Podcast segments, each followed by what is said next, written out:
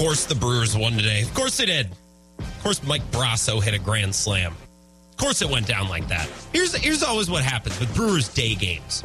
You know, I watched last night's game or I watched the night game, and I organize my thoughts. I say, okay, here's what I want to say on the show tomorrow. Great, got it lined up. And then the game the next day goes the opposite way. If I'm excited about the Brewers, then they end up losing in the day game. If I'm peeved at the Brewers, then of course they win and make me sound dumb. Uh, yeah, Brewers winning six to nothing today. Mike Brosseau hitting a grand slam. David Stearns having an uh, "I told you so" moment. He's like, "Oh, you guys didn't like the moves I made this year, huh? You didn't like the offseason that, that I had for this team? Well, remember when I signed Mike Brosseau and you all laughed at me? You laughing now? Uh, I am. I am still laughing because this Brewers team probably isn't going to make the playoffs. So I am still laughing, but good for David Stearns to have a little bit of a victory lap. One of his additions this year, making an impact. I do enjoy watching Willie Adames. I was watching last night at a bar. I met with some friends. We were just watching the Brewer game. Split a pizza. We were getting drunk. I know I was at a bar. I said I was at a bar on Monday night too. It's not. No, I'm I'm fine. I'm not uh not becoming a one of those guys who just goes to the bar every night. It's not me. We were just eating a pizza watching the Brewers. I said, "Man, I like watching Willie Adames right now. Good for Willie Adames." The Brewers front office might be doing their darndest to keep this team from making the playoffs, but Willie Adames did not hear a bell. He didn't hear a whistle. He's having an awesome month of September, and I'm really enjoying watching him. It's been really fun to watch Willie. I don't know if it's going to mean anything.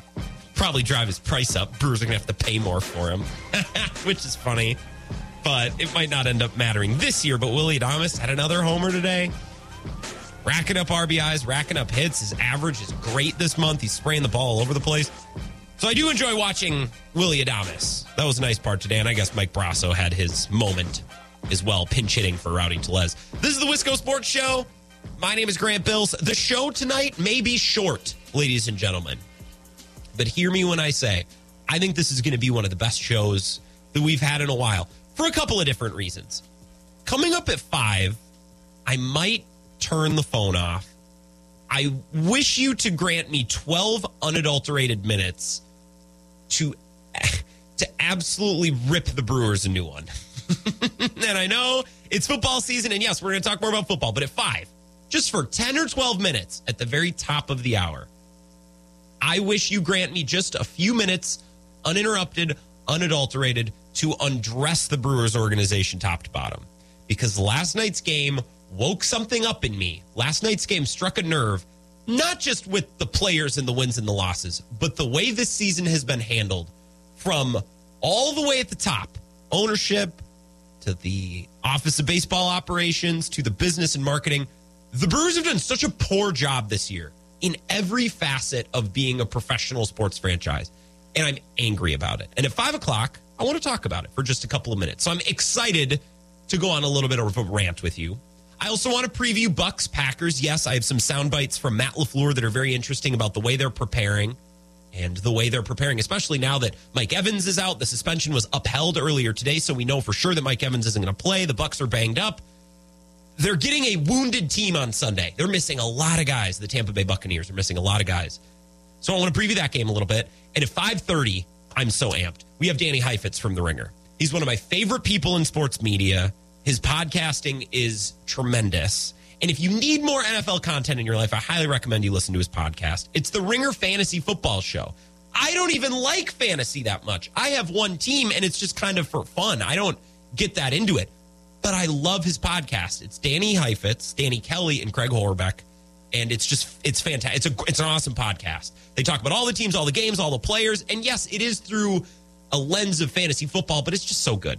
So Danny, who worked in the front office of the Washington football team back in the day and has covered this league for a while now, I talked to him earlier today. I recorded that conversation and I'm going to play it for you. We talked a lot of Packers. That's coming up at 5:30. We get him once or twice a year and I always really look forward to it. So Danny Heifetz is coming up later on in the show as well. 608 796 2558. I want to get into the Packers, but I suppose before we do, we should we should uh you should revel in today's Brewer game just for a couple of minutes, don't you think? So I have a couple of highlights saved. Uh, the game started with Willie Adames leading the scoring. He hit a home run. Now he's having a tremendous month of September, and it was just an awesome, awesome play. Uh, and I have the highlight here somewhere. Hold on, I gotta, I gotta get it. I gotta get it up. You can tell I'm not totally prepared today. So here is Willie Adames hitting a home run to give the Brewers a lead today. What a month of September for Willie. Words are spells, uh, and oh, they are spelled a certain way or pronounced a certain way, ah, and crap. there is power in the specific word. So you just use the word drunk, right? That, that's on me. Hold on. That, that's not that. Oh, no. To create a bias against oh, no. Okay, things. so uh, I guess I don't have Willie's home run. Uh, I'm sorry about that. You know, I was I was in a in a hurry to get the show ready right as the Brewer game is ending. So I guess I thought I had Willie's home run. I guess I don't. But I know I have Mike Brosseau's grand slam. What a moment. What a moment. Pinch hitting Mike Brosseau comes in for Rowdy Tellez. Somebody you can hit lefties. And then the Mets counter. They switch pitchers. Little managerial chess between Showalter and Counsell, Just two titans of baseball managers. So they stick with Brosseau despite the the pitching switch up, and Mike Brosseau makes him pay. Here's the highlight. This is how words are used in our society oh. to create a bias against certain things. Okay, so I guess I don't have the highlights. Sorry about that. Derek texts in says, Grant, I'm sorry to say, Counsell out. He needs to take these analytics and shove them up his butt. Okay. What, what analytics are we what analytics are we talking about? We can't just blindly blame analytics for every failure. I'm assuming you're talking about last night with the pitching changes and this and that. By the way, Derek, excuse your language. No, I will not say that on air. Don't worry about it. Um, Derek, Craig Counsell defied the analytics today. He brought in Rowdy Tellez, or or substituted out Rowdy Tellez rather, and brought in Mike Brosseau to face the lefty, and then the Mets changed it up on him, and Council stuck with Brosseau anyways. So that was against analytics not every move made all the time by Craig Counsell is based in analytics. Now, just because it doesn't work out doesn't mean it was the wrong thing to do, doesn't mean that it was analytics. I think managers manage on gut feeling a lot more than we give them credit for. We just assume the numbers are behind anything. The numbers do, you know, typically lead us in the right direction, everybody, too. Like, oh, the analytics are so stupid. Well, you know, if you're playing the odds and you're playing the statistics, baseball's 162 games. Right? So chances are over an entire season, if you follow the probabilities and you follow and, and make the correct decisions based on probabilities, it's probably going to work out more often than not. Let's see here. Hector in Onalaska. Good thing they saved all that money trading Hader so they can keep Adames. Yeah, we'll see. God, he's having an awesome month. I've had so much fun watching Willie Adames this month, and I know some of you are just out on the Brewers, and I'm sorry. I, am sorry. But Willie Adames, his 31st home run today, and he's having just an incredible month of September. I wish I had some stats to really back it up. I guess I could go ESPN Adames because I can get the month by month breakdown. If we just look at his September numbers, go to the game log, scroll down. You can go look at this too if you'd like.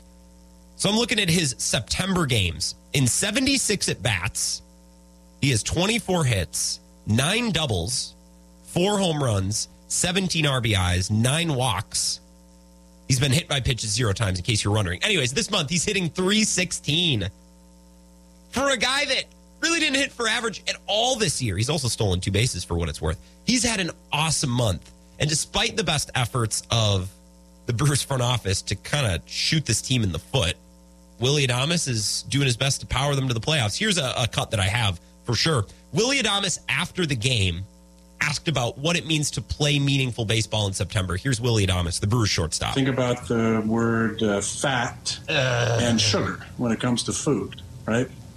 Okay. Fat, you know. Uh, so never mind. Thank you for the thank you for the texts. Adam on I ninety says they went three and three against two of the biggest powerhouses on each side of the league. Yeah, I I know they went five hundred against the Yankees and the Mets. Here's the thing, though. We've been saying this for months. Well, they went 500 against the Dodgers. You know, okay, you can go 500 against a really good team. Can you take care of business against the Reds or the Pirates or the Cubs? No, they haven't been able to do that. They haven't been able to take care of business when they've needed to. Yeah, they've done okay against the league's best of the best. But doing okay and going 500 against really good teams, that's not going to get you anywhere right? Their record has been slowly getting closer and closer to 500 for the last two months. Let's talk to Hector in Onalaska before we take our first break. 608 796 2558. What's up, Hector? My goodness, Grant, you're you're in shambles today. Every single time you want to talk about somebody else, you want to talk about Rodgers. well, these Every sound bites, these sound playing bites, make, Rodgers. these sound bites make me laugh. I just I like pulling them out because they're just so random. Well, I agree with you on Adames, man. It's been something, especially these last two or three series. I, when you were pulling up the numbers and you said in 77 at bats, only 24 hits. At the beginning of the of September, he was kind of cold, but he's really been heating up, and I think it brings something more to the clubhouse, like that that fire that I felt die when they when they literally gave Hader away. Yeah, I, I kind of feel a spark coming back, and Adames is that guy that's that's leading it. I also think Garrett Mitchell is helping out with that too, and it's not really him putting the ball into play, but when he does that hustle he has, man, that fi- that fires me up just watching him. He put that button down, and he just about made it yeah. to to first base earlier today. So to to those that are, have already checked out on the Brewers, give them a little bit of time. I don't know if they'll make the playoffs, but I'm hoping so. No, that- Also- I mean, this team's not making the playoffs. But we, we can still talk about them because they're interesting. I like Willie Adames, and he's having a heck of a month. This team's not going to make the playoffs. I'm pretty confident in. But, that, but that's fine, Hector. What were you going to say next? I cut you off. You have you uh, have you listened to the Dan Patrick show? Uh, I listen from time to time. Normally, I'm running errands in the morning. I'm listening to podcasts or whatever. But I like the Dan Patrick show. Gotcha. They have they have a pie to the face bet that they do. That's their thing, pie to the face. Yeah. And I'll do a pie to the face bet that the Brewers make the playoffs with you Okay. Uh, because I think they will. I mean, I, I don't want to throw a pie in your face, Hector, but I, I guess I will if I have to. This team's not making the playoffs. Um, I, I just, Okay. I- yeah. Well, let's do a bet. Yeah, yeah, yeah. Absolutely. Text me the details. Yeah, let's do it. out. I'm also very terrible. I'm also very terrible at bets. Just to give you a little bit of life. Um, last year in my fantasy football league, I took so many money bets and lost that this year, out of my ten players who, or out of my ten people that pay a hundred bucks to get in, I had to pay four hundred and seventy-five dollars of buy-in. Ooh. Ooh. So Oh I'm not God. the best at betting, but I got a gut feeling about them. Sneak. I mean, it's not going to be pretty getting into the playoffs, but I think they'll do it. No, they'll limit So, in. Too many teams. I know you. I know you have to get. Yeah, I know you have to get to a break, but I did want to say one thing. I I have. I watched a uh, Packer game, of course, on on um, Friday or on Sunday night. Sorry, long day, and You're all good. um, I have a good feeling about that game compared to the first one, and the fact that Rodgers and them have established the run so much. I think it's going to bust it open for them to be able to throw the ball more. So I think this upcoming game on Sunday, I Rodgers is probably going to throw for about 250 to 300 yards. I'd be happy. We could talk about that coming up next. I want to talk about that Tampa game, and because the game started out or the the show started out so weird today, I do have to take a break, Hector. I appreciate the call. Let's talk about that Tampa Bay game. I'm feeling optimistic as well. We better feel optimistic because the Packers have to win this game. Let's talk about it coming up next on the Wisco Sports Show. This is the Wisco Sports Show with Grant Bills on the Wisconsin Sports Zone Radio Network.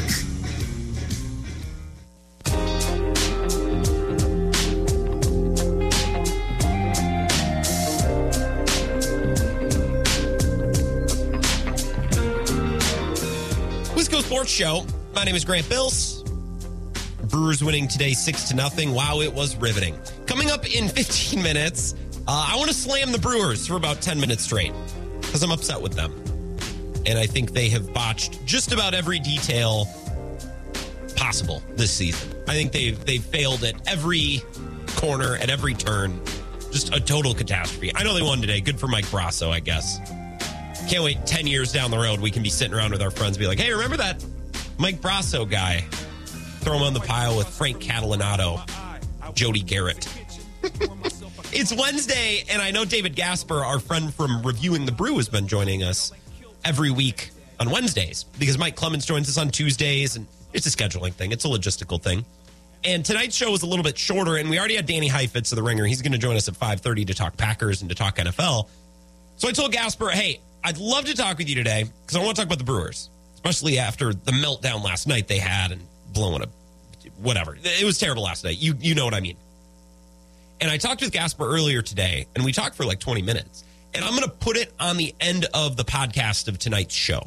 So if you're someone like me that, yes, is in football mode and is all over the Packers in the NFL right now and is waiting for Saturday to watch a little college football, maybe it's not your thing, but you're in football mode, right? But you still like the little Brewers. Okay, well, David Gasper and I, we chatted for like 20 minutes earlier today. I'm going to put it on the podcast, which will go up just after six o'clock. So you can get some more Brewers content there if you wish. 608 796 2558. Give me a call or a text. You can tweet me at Wisco Grant. We'll talk about the Packers defense for just a couple of minutes. Talk about Tampa Bay, their opponent coming up on Sunday. 325, America's game of the week type stuff. This is a must win game. I've talked about it. We don't need to overdo and overthink. What does that mean? Is the season over if they. No, you obviously know it. It's not serious. But this is a huge, huge game because for the last couple of years, this has been the type of game that the Packers have not just lost, but lost embarrassingly. You know, quit in the second quarter. Yeah, those types of games, those. And I want this season to feel different than last year, and the year before, and the year before. And I feel like this game on Sunday is a big part of it. And I think it's a chance for the Packers defense step up and really show folks that they're for real. Now, I believe that this Packers defense is for real week one, I guess, doesn't count. So I'm not going to take that game that seriously if the Packers aren't going to take it seriously. Against the Bears, yeah, they gave up an opening drive and they gave up some rushing yards on the ground, but go look at the play by play of the box score. Three and out, three and out, three and out, three and out, three and out. Oh, David Montgomery got a little bit of running room at the end of the game. Well, they were up by 20 points. I wouldn't be jumping in and risking injury to tackle David Montgomery. You're up 20 points at home on Sunday Night Football against the Bears, a team you've dominated for three decades okay, David Montgomery can run for six or seven yards a carry in garbage time. I don't care. I'm not worried about the Packers defense, but on Sunday, they need to show up big time. And I want the Packers defensive front and Kenny Clark and Rashan Gary to manhandle what is a makeshift offensive line that's full of backups and backups of backups and a 45 or 46 or 48 year old Tom Brady that can't move at all. That's the biggest part of Sunday's game for me. I want to see this Packers defensive front tar Tom Brady in that offensive line for four straight games. This is a game they need to show up and pass the eye test. The last two games, I don't really care about for some of the reasons we just discussed. But this Sunday, oh yeah, Packers at Tampa Bay. We'll talk more Packers later on in the show. Like I said, Danny Heifetz going to be here, and it's going to be great. He's fantastic. I recorded the interview earlier today. You're not going to want to miss it. He's the best. I love him. Vagabond John, speaking of people I love, one of the show's finest callers and contributors, 608 796 2558. What's up, Vagabond John? I feel like you were targeting me because I tweeted at you last night. Are you giving an ultimatum for this Sunday with no consequence? No, no, no, no, no. You know, as a manager in my day job, if I do that to people, I just get laughed at. You know? Yeah, yeah. I just for this season to feel different and for this season to feel like this team's got an edge that the last couple of teams didn't. I, I need a signature regular season win against an NFC rival because you, you can admit the last couple of years they've lost these games. I, I want this year to feel different. I think I would agree with you, and I would I would you know adjust the statement to say it's a must-win game to keep the state of Wisconsin excited about Packers football this year. I think wow. I think there are, of course a ton of Packer die, diehards, just like there are a couple Brewers diehards that are still paying attention to the Brewers. but me, there are a me. couple Pack, yes. you know, there's there's, a, there's tons of Packers diehard fans that are going to pay attention. They're going to sell out every game. That's going to happen no matter if they lose this game or not. But in order to fill, you know, all the die bars around La Crosse and here in Madison, in order to to go down to Whiskey Jack's on a Sunday and, and see a crowd and to get people actually excited each and every Sunday, I agree with you, and I think that's my that's my uh, ticket there. I think when the team is really good, then people go out. They get out. There's more, you know, eat, there's more commerce that happens. Mm-hmm. All the bars are happy. So the economy keep the level of excitement high. This is a must-win game. If they if they start the season one and two, very quickly now all of a sudden, you know, we can microwave a couple hot dogs at home, crack open a mountain crest, and enjoy the game just by myself. You know, my Packers cave. That sounds like That's a great. That sounds like a great time. What are you talking about? Some microwave hot dogs and a beer at home? That's man, talk dirty to me. What are you talking about? That sounds great. You had uh, you had quite the phone line uh, experience yesterday. I, I, tried to call in, I think, twice, two or three times, but uh, to yesterday's conversation, more about Packers Bears. Mm-hmm. There's an interesting debate that's starting to float, you know, between these two fan bases of oh. which was a worse draft pick, Jordan Love or Justin Fields. Oh man, I, I I must be left out of this discourse. I haven't seen this. I know before the season the debate was which team's wide receiving core is better, Packers or Bears. I remember that one. That was that was a heck of a battle back and forth. I did not know we were doing Jordan Love versus Justin Fields. I didn't know that. I really like the Jordan Love versus Justin Fields, and I know that you and I have talked about video games a couple of times on the show before. But I'm a big Civ Six player, and a big part of that game uh, is just to make sure that when you're ready to make a push or when you're ready ready to engage in battle to make sure that everybody on your team is ready to go. Mm-hmm. You know, you don't want to get that cherry on top. You don't want to get that playoff or franchise quarterback unless you have weapons ready to go, unless you have an offensive line, unless you have a defense built, because otherwise you're just going to absolutely waste a rookie contract. On the flip side, you know, so like for Packer fans out there that are still upset about the Jordan Love pick, first of all, get over it, whatever. It's, yeah at the very least, it motivated an aging Aaron Rodgers to, you know, put his nuts on the table and win a couple MVPs. But we're witnessing firsthand with our rivals what not to do. Go out, draft a top 10 pick. So they spent a number 11 and a number 7 overall pick. They spent two top 11 picks on Justin Fields because they traded up and they traded away their 22 first round pick, right? Yeah. So that's what I'm sitting here thinking. If there's a Bears fan listening here, you have no right to talk about Jordan Love because I mean, look at Justin Fields play. He, you know, comparing him to like Jalen Hurts, maybe, right? Sure. But the Eagles, they went out and they got all those extra pieces first. Yeah. So I think you know, well, I know it's not a Bears show, but yeah, I mean, Jalen Jalen Hurts joined a team that was pretty middle of the road talent wise. The cupboard wasn't as bare as it was with the Bears. I think where the Bears faulted, and I bet all Bears fans would agree with this, is if you believe that Matt Nagy and Ryan Pace weren't the future, just move on from them before drafting Justin Fields because they they drafted Justin Fields and then went into Fields rookie year thinking uh, these guys are probably going to be done, but we'll give them one more year, right? So then this new regime has to come in with no picks, no cap space, and a quarterback that they didn't draft. So I don't know if this regime likes Fields or not, but I mean, you can't put a worse set of circumstances around a young quarterback. I don't know if Fields is any good or not, but the Bears haven't exactly done him many favors.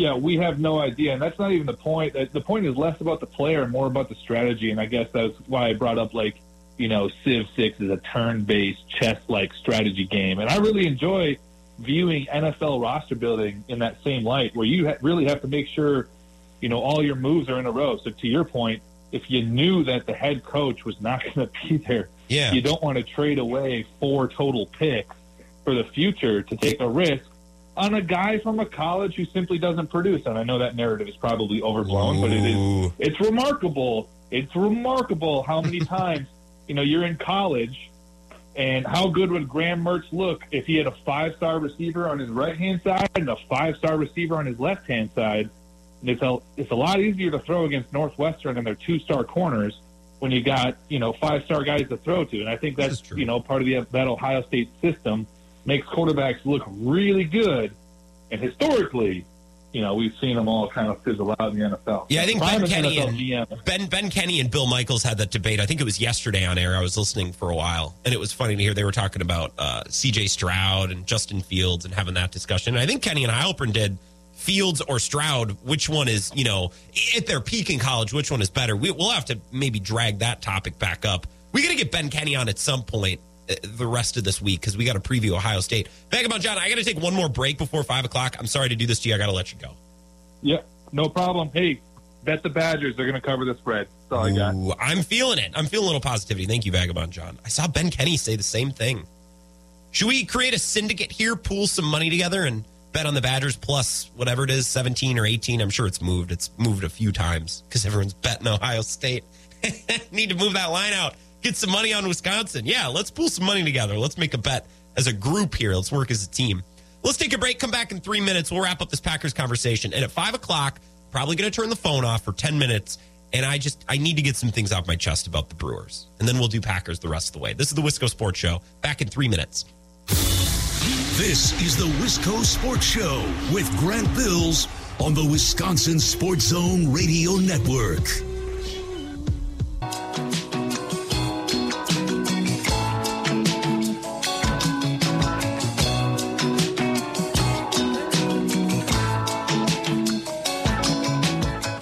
Wisco Sports Show.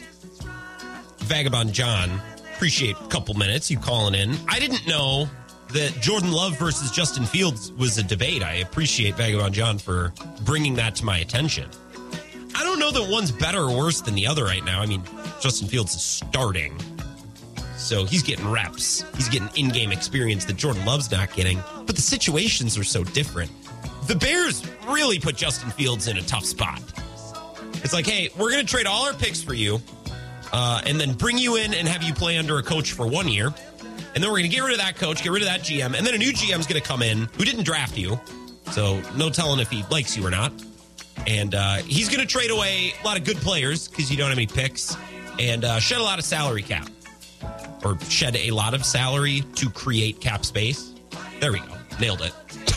Mike from Chippewa Falls texts in says, I thought I saw a graphic Sunday night that showed the Bears are paying 63 million this year to players that are not even on the team. That, that seems like it could be true. NFL teams are getting more comfortable doing that. You know what I mean? It doesn't help for the Bears to have a bunch of great players on their team because they're not going to win any games either way. So they're trying to create cap space, trying to get rid of some of these guys so they can build for, you know, a year down the road or two years down the road. But then by that time, you know, you're going to have to decide on whether or not you're paying Justin Fields. It's just a really tough sequence of events when adding a young quarterback like this. That's just a really tough spot to be in because you want to be ready to go like right now with Justin Fields. That's what the Eagles are doing with Hurts. But the Bears had to basically begin a rebuild just as Justin Fields is really kind of, well, he's in his second year now. It's a tough scenario. That's why I don't know if Jordan Love versus Justin Fields is really that good of a debate. I want to rant about the Brewers. I'm going to do that next, and then we'll talk more Packers. It's the Wisco Sports Show. I'm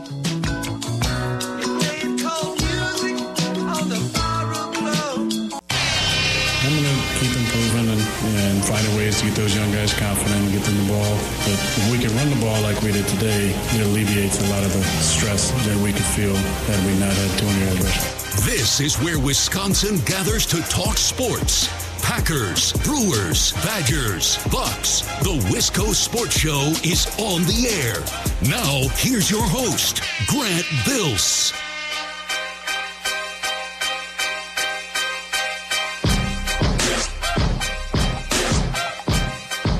Fun stat after today's Brewers win, Mike Brosseau hitting a grand slam to salvage the series. I think the Brewers are still toast. Uh, but it's worth mentioning, Adam McCalvy tweets this out. Most pinch hit home runs this season. First place in Major League Baseball, tied at three home runs apiece. One Albert Pujols and one Mike Brosseau. Two absolute living legends, fan favorites. The entire ballpark comes to their feet when either player steps up to the plate. Mike Brosseau. Oh, Brewers winning today, beating the Mets. Uh, thanks to a Mike Brosseau home run, a Tyrone Taylor single, and a Willie Adames home run because he's having an awesome September. As I shared earlier, hitting 316 this month with nine doubles. Did I get that right? No, no, no. 24 hits, nine doubles, four home runs. There we go. Sorry, long column. My eyes are. I'm struggling today. Uh, Willie Adames, after the game, caught up with Sophia Minnaert, uh, and they talked about what the month of September means and what it's like to play meaningful baseball in Milwaukee. This is how words are used in our society Oh, no. to create a bias against certain things. Do I need to let that bit die? Maybe for tonight. Maybe come back to it next week. I don't know. Maybe Aaron Rodgers will give us another funny press conference bit to keep playing. This is the Wisco Sports Show. My name is Grant Bills. I think the next 57 minutes are going to be enchanting radio. Okay. I want to start by ranting on the Brewers. I have a couple things to say. This is probably going to be the last big Brewers discussion I have for the year. because I highly doubt they're going to make the playoffs. And this is kind of the last thing I want to say about the 2022 Brewers. Then in about 15 minutes, I want to talk about the Packers and what's coming up on Sunday and the circumstances surrounding this game. Today we learned that Mike Evans is for sure going to be suspended. The suspension was upheld. So really the Bucks could be down a couple offensive linemen. They could be down Godwin, Evans, and possibly Julio Jones. Remember, Godwin came back in the opener, hurt his hammy, and missed last week. And Julio Jones, who looked great in week one, and everyone's like, wow, look at this. He looks fantastic. Well, of course he did. It's week one. He hasn't a chance to get hurt yet. And then he, you know, misses week two, Julio Jones. So they could be without Julio, Evans, and Godwin this weekend, and a bunch of offensive linemen, and Akiem Hicks isn't playing. The Bucs are vulnerable, and the Packers are going to need to win this game. You know, you can you can poke fun at me as Vagabond John did for calling it a must win because if they lose, you know, nothing's really going to happen. The season isn't going to end. But this game is huge, and there's one position group specifically that I'm really, really going to have my eyes on on Sunday, and I want to talk about that in about 15 minutes. In a half hour at 5:30, one of my favorite guests, one of my favorite people in sports media, Danny Heifetz from The Ringer. I talked to him earlier today, recorded that conversation. He's on the Fantasy Football Podcast through The Ringer. He's on the Ringer NFL Show. He writes for TheRinger.com, and he is a Packers owner, except he's a Giants fan. Grew up in New York, but a Packers owner. It's nice to talk with a fellow owner on the show. So that's what's coming up in the next 55 minutes or so. Give me a text, 608 796 2558. Tweet me at Wisco Grant. I'm going to turn the phone off for the next 10 minutes because I just, I, I, need, I need to get some on my chest. I, I, need, I need to talk about this. I watched the Brewers game last night. I wanted to watch House of the Dragon which comes out on Sunday nights. But because of Monday Night Football, I didn't have a chance to watch it. And then last night, I was not going to watch House of the Dragon until the Brewer game was over because I didn't want to miss anything. So I waited until after the Brewer game, till after, you know, 10 o'clock, 10 15, to watch House of the Dragon. Except when the game ended last night, I was almost too upset. I was almost too fired up to watch House of the Dragon. And I did. I, I made it work. But I could have gone on the radio at 10 15 last night been full of energy. I could have done four hours of talk on the Brewers alone last night after last night's game. And it's not just about last night's game. It's like Taylor Rogers blew the game and Grant blew a gasket. No, no, no. Taylor Rogers, whatever. We've seen Taylor Rogers blow games, Brad Boxberger blow games, Devin Williams has blown games. The Brewers have blown a bunch of games. This is not unique to last night. It was not last night's specific result that really tilted me about this Brewers. It's big picture. I'm mad at everyone and everything. Right? And I just want to spend the next 10 minutes interrupted, blasting every single person in the Brewers organization because I think they deserve it. Not that they listen to the show, although they should. Well, what great fun we have every day from, from four to six. Coming into this season, I want to take you back to March or April, which feels like yesterday. This Brewers roster was foolproof. Elite starting pitching, elite back end of the bullpen, and a very competent offense. Maybe not the Cardinals. Maybe it doesn't have the high end bats, but Kolten Wong, Hunter Renfroe, Willie Adames, Christian Yelich. I mean, that's, that's just a lot of good major league ball players. Guys who could have a job on most teams. The offense isn't otherworldly, but definitely not terrible. Brewers roster is pretty hard to mess up. Outstanding pitching top to bottom and an offense that is pretty solid. It's pretty hard to mess that up, especially when the division is terrible. The NL Central is terrible. It's three teams that aren't even trying to win. Cardinals don't have a starting rotation. The Pirates stink. Now they're up and coming, but they're not trying to win yet. The Reds traded away all their good players before the season, and the Cubs are, again, bottoming out. Right? They're playing Seiya Suzuki and Nico Hoerner, Eric Sogard. They're not trying to win. Right? So the Brewers roster was foolproof. The Brewers play in a division that is terrible, and the Brewers fan base is loyal to a fault. We come to games when the team stinks. Attendance is never supposed to be an issue with this Brewers team. And yet, the Brewers front office this year found a way to shoot the roster in the stomach at the deadline, piss off their own players and some of their former players, like Lorenzo Cain, and some of their former players that are now playing elsewhere, like Josh Hader. They pissed off all their fans, pissed off all the players in the clubhouse. They bungled an uber winnable division. Can't even beat the Reds and the Cubs and the Pirates anymore. And now they're fighting for a wild card spot, even though their division is terrible and really winnable. And now they're playing out the stretch in September. We know they're not going to make the playoffs, and therefore no one's going to the games. Looks and sounds and feels like a tomb in that stadium. David Stearns, Matt Arnold, Mark Attanasio, and even Rick Schlesinger They had to try to mess up a season like this. It was childproof. They had all the little safety locks and buttons all over everything. You you you had to go out of your way to try to mess this season up. And the Brewers did. Now, the roster got off to a little bit of a slow start. There were some injuries early on, and at one point I remember Craig Counsell saying, "No one's having a great offensive year." Right? No one was really that hot in the first half except for Rowdy Tellez early. Wong was below average, Adames below average except for the power numbers. No one was having an above average offensive year. No one was having a great year. But the season is 162 games long. So things would have come around. And we've seen just through positive regression alone, just regression to the mean or progression to the mean, depending on how you like to word it. Things came around in the second half. Wong came out hot in the second half. Adames having a great September. Yelich has been much better. Rowdy Tellez has had cold streaks, but he's also had hot streaks. Hunter Renfroe is brilliant out of the break. He's been brilliant at times. All David Stearns had to do with this team add a reliever at the deadline to show that you're trying, and add a random bat that can hit left handed pitching to signal to your players and your fans that you're trying and you believe in this team. And you'd say, well, they would have had to give up too much. I don't know. They gave up a pretty substantial prospect for Trevor Rosenthal, who was a coin flip at best to even play for this team, let alone be good.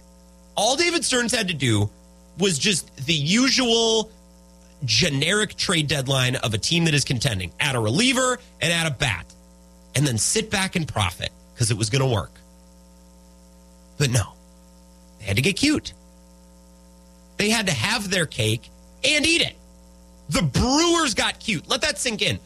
A team that has been terrible for 99% of its existence. It got almost 30 years at times without making the playoffs. Never won a World Series, only been to one, and it was back when they played in the American League. Yeah, that team, that team got cute. That team looked a playoff opportunity in the face, a World Series contention roster in the face, and said, eh, "Let's let's see if we see if we can't, you know, get away with some things here. Let's see if we can't get cute." David Stearns blew it, and Matt Arnold blew it. But you know what? So did everyone else involved with this organization and this front office. You know, Rick Schlesinger and everyone involved in the marketing department, the business side for the Brewers. Brewers fans are loyal to a fault. I'll go to games. I, will buy tickets if I even if I don't know the record of the team. We'd go every year. We I grew up four hours away from the ballpark. We'd go to at least one game every year, maybe more if the team was at least halfway decent. We go to Brewer games regardless of whether they're good or bad. Do you know the lengths you need to go to keep us from buying tickets and going to Brewer games? Do you know the things that you would have to do to kill attendance for a team that has a chance of making the playoffs? Well, I don't know. I thought of a couple things that maybe you could do. How about trading away a franchise cornerstone in Josh Hader, then wheeling out David Stearns in a press conference to say, oh, I, I think our guys get it. I think they understand. That would be one thing that would get me to quit and get folks to stop buying tickets. Well, what about DFAing Dinelson Lamet days after acquiring him? Only then, after looking incredibly incompetent, to start promoting a golf simulator and keep that PR campaign going for three months. Yeah, that might piss some folks off. That might keep us from buying tickets. How about giving up, like I said, a top 20 prospect for a guy that ultimately never pitches for the team and Trevor Rosenthal? And then, and then you make a huge deal about a $6 concession voucher that's making the Brewers money. That's making the Brewers money. You're not giving a gift in a $6 concession voucher. You are giving a little ticket to, to take to the window and pay more money for concessions. That'd get me to turn out the Brewers a little bit. That'd get me to not care about a team that's in playoff contention. Well, what about promoting Aaron Judge's home run record? Well, what about doing that? Promoting that to Brewers fans is a reason to buy tickets as your Josh Hader replacement, Taylor Rogers, blows another game. Something I was thinking about last night. Our friend Bart Winkler tweeted this, and I 100% believe it. Did the Cubs rebuild hurt the Brewers' bottom line more than it did the Cubs? I think the Brewers front office probably misses the Cubs being good because it costs them money. They can't jack up the parking prices and make hay on concession prices and beer by all those rich Chicago folks coming up here. They love it when Cubs fans load the ballpark because it helps them line their coffers. The Brewers front office made some mistakes, some unreal, almost unexplainable mistakes with how they handled this roster that, like I said, was supposed to be foolproof. But then it got worse because the team marketed itself like a bunch of tone deaf idiots the last couple of months.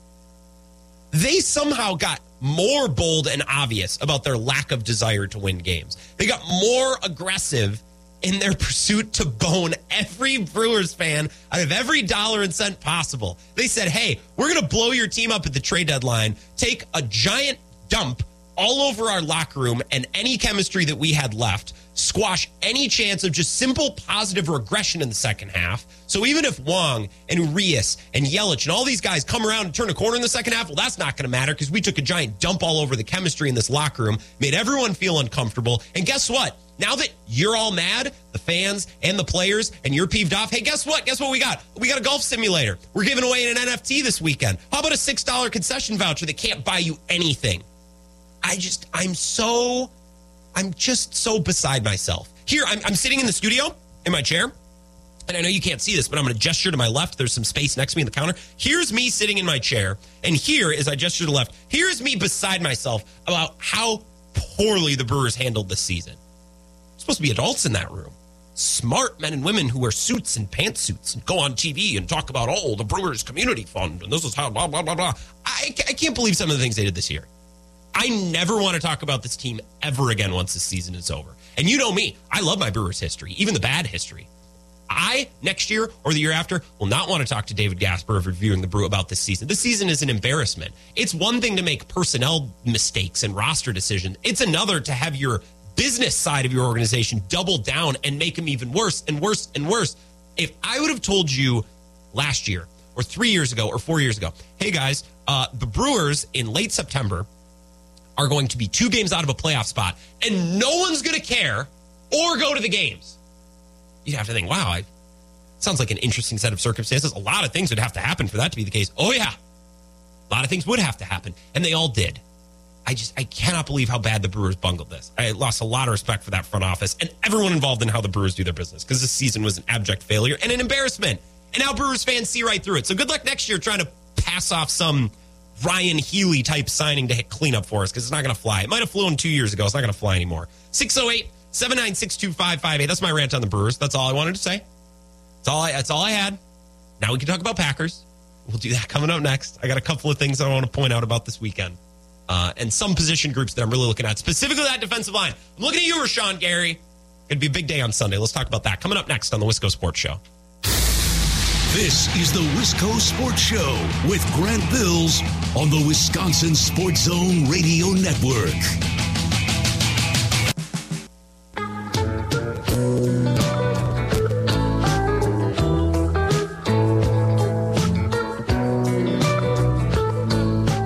Wisco Sports Show. Danny Heifetz of The Ringer. Ringer Fantasy Football Show, Ringer NFL Show, writes for TheRinger.com. He's going to join us in about 12 minutes. Had an awesome conversation with him earlier today. One of my favorite football people. Him and Eric Eager, 1A and 1B, or 1A and 1A. The Aaron Jones and AJ Dillon of this show. Love them both to death. Danny, we get once or twice a year. Busy guy. So super excited to talk Packers. We talked wide receivers and Packers offense. Uh, it's a really good conversation. That's coming up in a few. I just had to get some Brewers things off my chest. I understand that they are not our focus right now. Also, the Packers beat the balls off the Bears on Sunday. Like, do we need to do a a play by play breakdown of that game and everything that went well and went poorly? Like, we've seen enough Packers games on Sunday Night Football. I could go back from last year or the year before and just pull the show that we did the Monday after the Packers also smoked the Bears on Sunday Night Football and just replay that one. It's the same every year. So I, I'm sorry. If you want to talk football, we're about to do that. But I, I had about 10 minutes of Brewers things I want to get off my chest. Rockin' Rick, Rockin' Rick says I'm hanging on for Craig and the boys, not the suits. That's the thing. I don't really have an issue with Craig Counsell or the players. I really have an issue with the on the field stuff. It's the way the front office handled the roster because I think they bungled a roster that was like childproof. You know how when you're driving around, maybe you've experienced this, maybe you haven't, and you listen to Spotify in the car, it puts it in car mode. So you only have like three options. You have the skip button, the pause button, and and the like add to queue button. It takes away all of the other buttons as to not distract you while you're driving. That's what this Brewers roster was this year. It's like safety mode, car mode. It's like, hey, you have a great starting pitching staff, you have an elite back end of the bullpen, and you have maybe not the best offense in the league, but you have an offense that's full of veterans, guys who've done this before with Wong and Renfroe and Cain and Yelich and Adames. Like these are grown adults. This isn't some little kid offense we have. These are grown adults. This roster in that division should have made the playoffs. And they took a roster that was in car mode. It was childproofed, and they somehow got in there and messed everything up.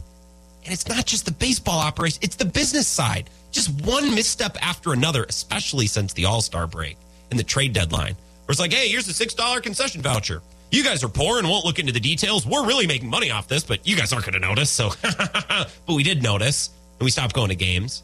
We're going to promote this golf simulator. Forget the product on the field. I mean, unless you want to come watch Aaron Judge, that is. What a bunch of. How stupid do they think we are?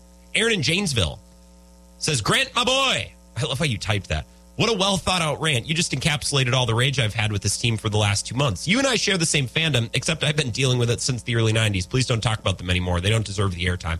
I think if I say anything about the Brewers moving forward, it's going to be about what a great September Willie Adames is having. I've really enjoyed him. And Mike Brosseau, who's leading Major League Baseball in pinch hit home runs. He's tied with Albert Pujols, just two living legends at the top of that statistical category. Is he at a Grand Slam day? I'll talk about the players because I really like these players. I like the guy. I think all of these players seem like awesome guys. I wish I could be in the clubhouse and I wish I could go cover games. I just live too far away. I like the team. It's everything around the team that was just messed up so, so badly today. Thank you guys for the text. You can tweet me as well at Wisco Grant.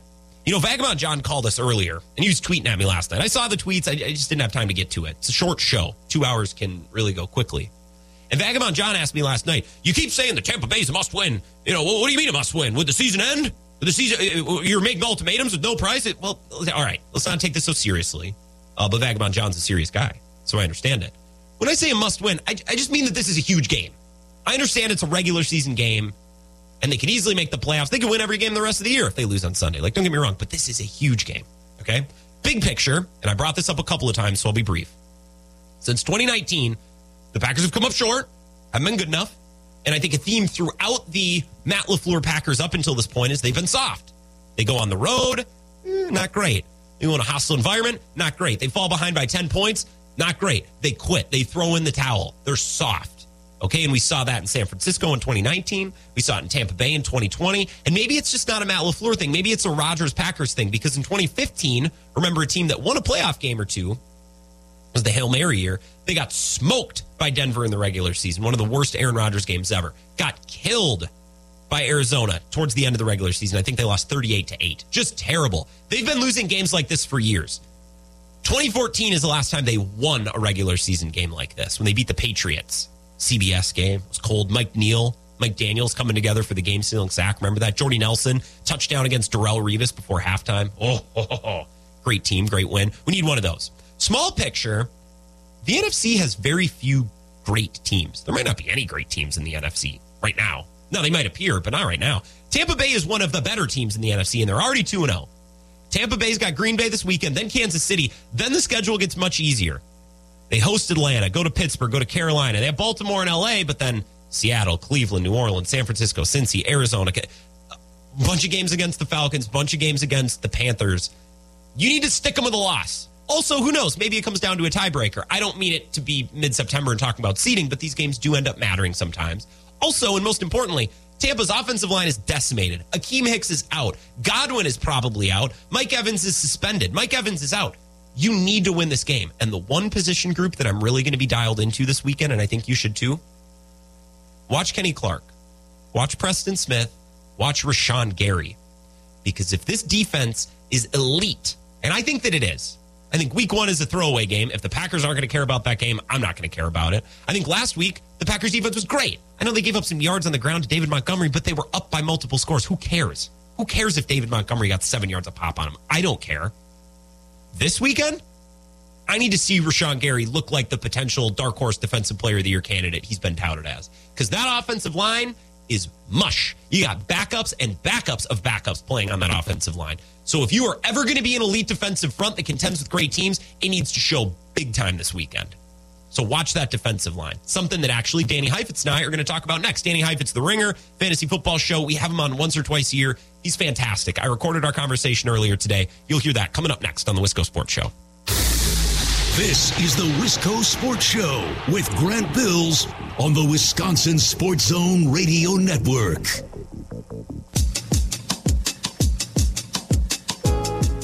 Wisco Sports Show. Let's get right to it. Danny Heifetz, the ringer, joined me on Zoom earlier today. Recorded a nice little conversation about the Packers and their offense and what their season has looked like through two weeks and also what it might look like for the next couple of months. So let's not waste any time. It's about 20 minutes and it is gold. So here is my conversation with one Danny Heifetz. Enjoy. We're here with Danny Heifetz, the Ringer, Ringer Fantasy Football Pod, which is excellent. It's become one of my favorite podcasts, and I don't even I'm in one fantasy league. Like I'm not even that fantasy obsessed. It's just a really fun pod. Talks about all the games, all the players, and it's really fun. Danny, how are you? Welcome back. I'm fantastic, man. Thank you for having me. Also, I'm doing the Ringer NFL show on Fridays as well. So yeah, yeah, and you're a Packers owner. You have not sold your stock or anything. You still are an owner. I don't think I'm like legally allowed to. I think I have to die to get rid of it. I don't know how it works. No, yes, I am. I'm an owner of the Packers. Yeah, uh, it's nice to I talk to a fellow owner. traded Devon. Well, I want to talk about the Davante trade here in a couple minutes. I want your take just big picture on rookie wide receivers because the wide receiver discourse is as a Packer fan and someone who talks about the Packers, the last couple of years has just been nuts. And it starts in 2020. And two years ago, I believed that like rookie wide receivers really they can't really do a whole lot. They'll have moments and nice games, but consistency, I never really bought in. And the last couple of years, we've seen a lot of rookie wide receivers be really good, like Justin Jefferson and Ja'Marr Chase. Tee Higgins is a guy that the Packers have wanted. So I guess like, how do we make sense of rookie wide receivers? So I, I, I think a good way to think of the NFL is kind of like a Jenga tower. And that you ever play Jenga and you tap a block and it's just rigid, right? Yeah. Just, but then like five turns come around and you, that same block just pops right out, right? Mm-hmm. Like imperceptible structural changes can kind of like happen that right in front of your face without really knowing it. For a long time, rookie receivers just didn't contribute, right? Rookie tight ends really didn't and still don't. And rookie receivers just it was too the game was too much, it was too fast, too physical, and too complicated. And so you had to lower expectations. At some point in the last like three years, that block pop it right out because a combination of things that are hard to see, but more or less the game becoming more college oriented and more college game plan. I think the simplest way to put it, Kyle Shanahan, I'm not that smart. Kyle Shanahan said it. Yeah. Route running is like less important than it was. And that doesn't mean route running doesn't matter. That's not what I'm saying. You can be less refined in your route running and still be great. I think Garrett Wilson for the Jets is a great example. Last week, Garrett Wilson, he was, I think, 10th overall pick to the Jets. My co host, Danny Kelly's number one rated receiver coming into this year's draft. Nice. I mean, he had, by my count, 47 catches and 400 receiving yards last week. And it wasn't like, I'm joking, but it wasn't like technical incredible route running. It was get him the ball in space and let him wiggle out of everything. You know, he's like, it, you know, it, it's like watching Lamar Jackson basically if he just had to play tag, and Garrett Wilson's just slipping out of it. And basically, I think all these offenses are creating just get our the ball to great athletes in space and let them be great athletes. Yeah. And so all these great athletes coming out of college are contributing earlier than we're used to. That's like a gross oversimplification, but I do think that's broadly speaking why we see such an incredible uptick in rookie receiving. And admittedly, there's outliers. I think Ja'Marr Chase being one a, a 99th percentile receiving prospect, and then actually uh, my co- uh, colleague Rodger Sherman had the best take. The guys who sat out the pandemic actually had an advantage because like Ja'Marr Chase, just and uh, Rashawn Slater for the Chargers, the left tackle, just two of the best rookies last year, just uh, actively getting to just take the year off and solely focus on football, proper weightlifting, proper nutrition, not being at a college dining hall, not going to college, like it actually just helped them. So I'm not saying it explains everything, a little bit. But broadly speaking, I think that that's what's changed with rookie receivers. It would never fly in the Midwest and the Big Ten. We're too academic centric. You know, all those other things matter. We, we like our athletes well rounded. God forbid you yeah, should just focus on football. that's why you pump out the linemen. Yeah, yeah, exactly. Well, and something I've been thinking about, and Kevin O'Connell, who our Packers matched up against, our I say is we're both owners, but my Packers, the team that I, I watch and talk about in Wisconsin. You know, well, Kevin, yeah, we I mean, you know, we just we debated, you know, bringing Kevin O'Connell on our staff. He wasn't right for us. You know, yeah. He, this is yeah, this is the things we talk about as owners. I think coaches like Kevin O'Connell, and there's lots of these coaches, Matt LaFleur, they're similar, but they're the same in that I think the last year or so has, has really shown us these coaches have just kind of thrown out the rule book in in how to get their best player the ball. Right? Like we used to think of this receiver as a receiver who lines up here and does this. And I don't know when it happened, but I, I think it somewhat recently where coaches just said, who cares where we line them up? Like move them around, line them up everywhere, backfield, slot, out wide and it's just about finding ways to get these guys the ball. And, and I think, Danny, you talked a couple minutes ago about trading away Davante Adams. All off season, I tried to convince myself that the, the absence of Davante Adams is a good thing because it's going to force Aaron Rodgers to go elsewhere. And we're not just going to be forcing the ball to this one guy, which I think bit them from time to time. But also, the more I watch the NFL, like that's what today's NFL is. We force the ball to the best player because why would we get it anywhere else? Right? So, what do you see in all of these offensive minded head coaches who coach Cooper Kupp and Justin Jefferson, just basically creating ways to get that guy the ball? And what does it mean, especially you who talk about fantasy? Like, what does this mean for wide receiver twos and threes, like the Adam Thielens and the Allen Robinsons of the world who played behind these guys? Yeah. Uh, I'm sorry that I keep coming into your questions with other questions, but can I ask you a question? Yes, absolutely. I love that. What position does Giannis play? Oh, see, this this is great. He he doesn't really center, kind of, but not really. A little point guard, a little power forward, a little point forward. Yeah, whatever's going to work, right? Yeah. Uh, it, it, that's what they're doing in the NFL. And the NFL, it's a little more complicated. It's a little harder to see than in basketball, where it's kind of easier to see when a guy's playing out of position. And it's very easy to say when see when Nikola Jokic is just pulling up from 30 feet, and you're like, that's weird. But that's kind of what's happening. You know, if you watch the Jaguars, Christian Kirk, the receiver there, left the car. Everyone made fun of them having Christian Kirk. He scored a, a touchdown last week, like as a running back. Like yeah. they had him just do a running back play. I think that the simplest way to think of that is like it's like Giannis playing center on one position and guarding Embiid, but then he brings up the ball in the next possession, and it's it's putting your best players in positions that you're just kind of scan the field on the defense, and you're like, okay, what's the matchup that will work? Because they're not just it's not high school or it's not recess where you're like or pickup football where it's like you're on him. It's not yeah. that simple. Yeah. So unless it's that simple, you can just move Davante wherever you want. You're seeing that everywhere. Cooper Kupp, Justin Jefferson. Uh, I mean, uh, you know, in, in, a backward way, that's also why the Packers are actually playing AJ Dillon and Aaron Jones on the field so much, right? Like they're basically being like, okay, AJ Aaron Jones is like the fullback, and now the defense is like, oh my god, do we do we treat Aaron Jones like a fullback? Like no, or uh, yeah, we, we we have to, and then like, okay, cool. If you do, we're gonna just put them out wide. Yeah. And if you treat them, if you don't treat them like a fullback, they're going to run. And it's like, well, either way you lost. It's kind of like, well, how do you want to guard Giannis? You kind of can't. We're getting rid of rules that we've had forever. Because I remember when Justin Jefferson came out in the draft, there were some Packers fans who were like, well, we can't spend that high of a pick on a guy who's just a slot receiver. And I, I mean, I just want good receivers because we never draft, you know, receivers high. And I like, I'll just take any great receiver. But they don't think of Justin Jefferson as just a slot guy, right? You can move him around, you can use him anywhere. And we're kind of breaking down these barriers and walls that – kind of limited, I think, offensive players for a long time, and you're seeing, you know, all this great production from some of these teams' best players. We're talking with Danny Heifetz. He does stuff for The Ringer. The Ringer Fantasy Football Pod is great. The Ringer NFL Show. You do some writing stuff too. I see you write from time to time, correct? You're putting out pieces. Yeah, I used to write a lot more. I used to write like five times a week. Now I write more closer to once or twice a week. Do you yes. miss it? Do you miss writing every day? I miss having written. Sure. Like I, I, and that's a quote from someone basically like, "Oh, do you like writing?" I'm like, "Oh, I hate writing. I love having written something." Yeah, yeah. That's probably the best way I could explain it. He's got a lot of work, and you can find it The Ringer. He's on Twitter at Danny Heifetz. You brought up Aaron Jones. This is something I'm trying to wrestle with in my mind. I think Aaron Jones is their best offensive weapon, pass catcher, running back, whatever it is. He's their best offensive weapon. Do you disagree with that?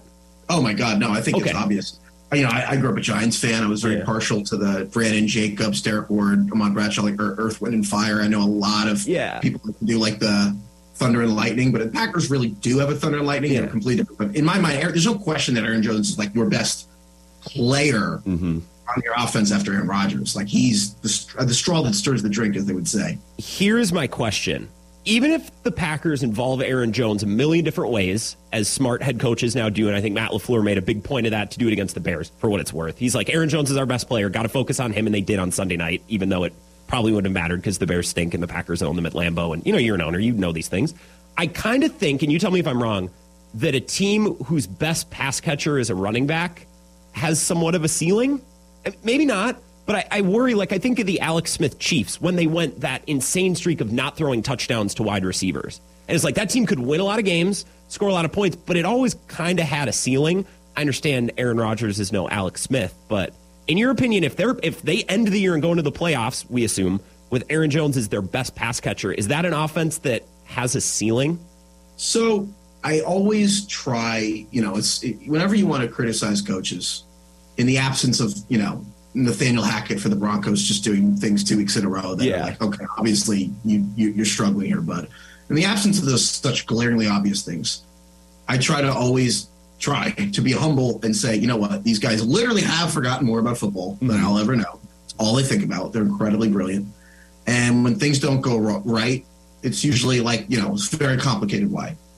My question for Matt LaFleur, my question for Brian Gutekunst is how confident, like when once you decide to trade Davante Adams, Yeah. I understand the logic. You know, the Chiefs did basically made the same decision where they're like, you know what, we're re-signing Rodgers and we're going to not go all in. The Packers not an all in franchise. You know, I know, you know, Yeah. I don't have to explain to Packer fans, you know, Well aware. they drafted and it worked out. If they had gone all in on Favre, they wouldn't have Aaron Rodgers. You know what I mean? That's Jordan Love, love or hate it. It's what they do. That's why they're always relevant. Blah, blah, blah, blah. You guys know that. I think my question is like, okay, but like once you do that, the Chiefs signed Juju Smith-Schuster. Yeah. The Chiefs signed, as you know, Marquez Valdes-Scantling. The Chiefs like did things. Also, the Chiefs still had Travis Kelce, who's better than like all but five people anyway. Very Like, important. The Chiefs had another Davante Adams. You know what I mean? Like the Chiefs traded Tyreek Hill, but they had like the tight end Davante Adams anyway. Yeah. So it's not a big of a problem. My question for the Packers is like, what was the plan? Like, are, were they totally comfortable with this offense? And can this offense, like, I, I think the two running back thing is totally going to be viable all season for Yes. smattering of 10, 15 plays a game. You're gonna, it's gonna, it's gonna be like a good option. But it's, it, it is a little gadgety, and it's like you can't just be Inspector Gadget. And I'm kind of just curious. Okay, I hope Allen Lazard's good.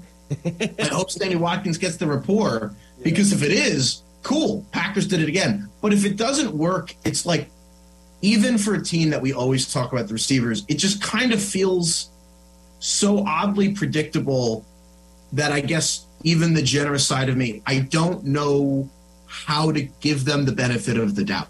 Does Yeah. that make sense? Well, they've come up short with Davante Adams as their number one wide receiver the last couple of years. Exactly. You know what I mean? Like they were coming up short already, and then they got rid of this elite player. I also, you know, as a Packers fan, I've been used to some stability the last couple of years under LaFleur. We lost an offensive coordinator and a quarterbacks coach, and I like their OC now. He's their offensive line coach and had been for years, and he's really good at his job because the Packers just put together good offensive lines, even with injuries and guys leaving. But there's a lot of changeover. There was a lot of turnover this offseason. I, I don't know. I I worry exactly. You can win. Oh, this is my this is very cowherd. I want to share this with you before we're done. Oh, I, please. I said this earlier this week after the Bears game because it's the Bears. Whatever. I said, look, Matt Lafleur, Aaron Rodgers, and the Packers for three years have won the most games. They win a ton of games. They've won the most games. The first team in NFL history win 13 games. Yes. in a row. I want to go from winning the most games to winning the right games.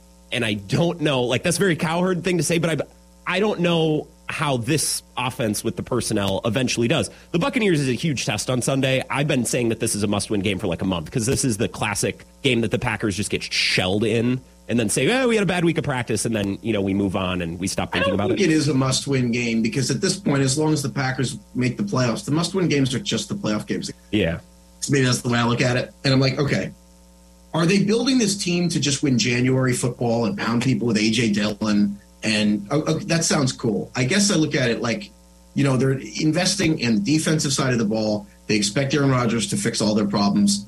I see why Rodgers is frustrated. Part of me wonders if he's going to want to go next year, despite the contract. I don't know.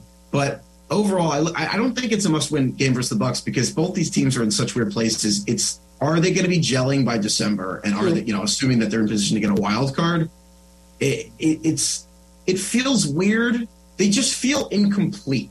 Oh, like Bakhtiari just not being there. You know, all these questions in the offensive line. I don't know. It's it, but at the same time, it does feel like the Packers have had more excuses made for them in the first two weeks of the season than anybody. Yeah, I think I think it's important for the vibes. Like I think vibes are important. They got smashed in San Francisco in 2019, coming off a bye, and then they got smashed by the Buccaneers in 2020 down in Tampa, and I think that was coming off a bye too, or it was. But it was. I just I want a signature regular season win because for the longest time we've never had one, and that just puts this pit in my stomach. And I think the team feels that heading into the playoffs too. Will the seeding be shot and will they miss the playoffs if they lose? No, but I think for the vibes, the Buccaneers game is really important. And now Mike Evans isn't going to play. Uh, What's Rodgers' record versus Brady? I don't even know. he well, he he won in Lambeau in 2014. He lost in Foxborough in 18, which is McCarthy's last year. He lost twice in 2020, once in once in the regular season in Tampa, and then in the playoffs in the NFC Championship game. Uh, he was hurt in 2010. That was the Matt Flynn game where Matt Flynn almost took him down in Foxborough and Aaron Rodgers was out Yeah. with a concussion. I, I'll give you a take. I think that I, I actually think the Packers will win. Nice. I think it is probably a bigger game for the Packers defense than Rodgers. I think that Rodgers has earned over and over and over again the right to be like, okay, we'll figure out the offense by December. And you're like, you know, you know what? How many times can you forget about the offense until like, all right, he's figured it out every year. I think they've invested so much in this defense, and the Buccaneers are so banged up. And honestly, the Buccaneers defense is uh, uh, sorry, the Buccaneers offense is look, it's been horrible. I mean, they're- shambles. they're just i mean the performance is bad brady doesn't trust the interior of his offensive line i mean i actually have literally lost count of the Bucs injuries on their offensive line you know mike evans is suspended for this game. Chris godwin hasn't played yet from this acl injury.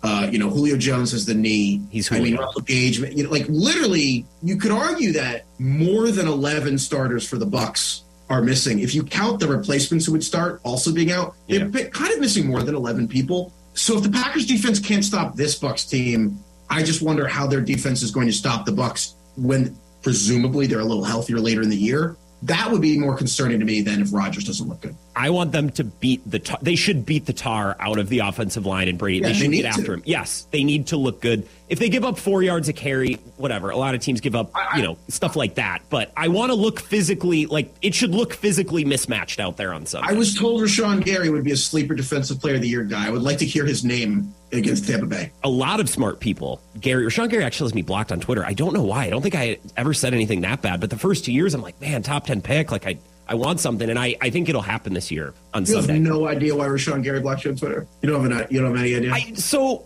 like I think I was going back and forth with a listener, and he he was telling me that I was saying that Rashan Gary's a bust, and that was not. I don't think I ever used the term bust, but I'm like, guys, like Packers fans would carry a lot of water early on, and I'm like, guys, he's a top ten pick. Like I want some production. Like th- these guys are expected to produce. So maybe he blocks a lot of people. I've heard like he's just he's one of those athletes, which I, that's his right. I'm not, not anti Rashan Gary, but I, there was n- never a word or anything thrown around. I don't think. I don't know. I feel like you realized as you were talking that that's probably why he blocked you. that that that back and forth that I had with listeners once upon a time I probably think it's an honor. I think that means he's listening to you. I mean, that means he hears the hate the haters he uses them All right, so motivation. Rashan Gary's listening right now, what do you want to say to him? that he's a physical freak and I like watching him play and I want to see him go eat this season because now Za'Darius Smith's gone I like Rashan Gary if, if he's listening right now I never called him a bust I never threw the B word around I, I refuse to throw the B word around that never happened yeah. Rashan Gary, I know you're listening. Unblock Grant. Yeah, unblock me on Twitter. Danny Heifetz, the ringer. I got to tell you one thing that happened to me on Sunday because I thought of you. You on your podcast, you've been doing this thing where you talk about like how guys entertain themselves in dumb ways. Do you have like a good way to summarize that segment for my Uh, listeners? who yeah, yeah, yeah. So for everyone, uh, so yeah, so we do the Ringer Fantasy Football Show. We're we're, we're dumb, smart people is the way I like to put it. And I love it. uh, we we we have we've had an ex- a lot of people emailing us. Basically, we were talking about how men are just dumb and do dumb things, but like it started with my co-host Craig basically saying that they were playing some game where they were trying to get like a can to be hanging, like tossing it across, like sliding across the kitchen island to hang off the edge of the island. Basically, with the point being, you could put four women in a in a house and let them go for ten thousand years. And It would never occur to women to like do something that's stupid. Yes. Men could do it for eight hours.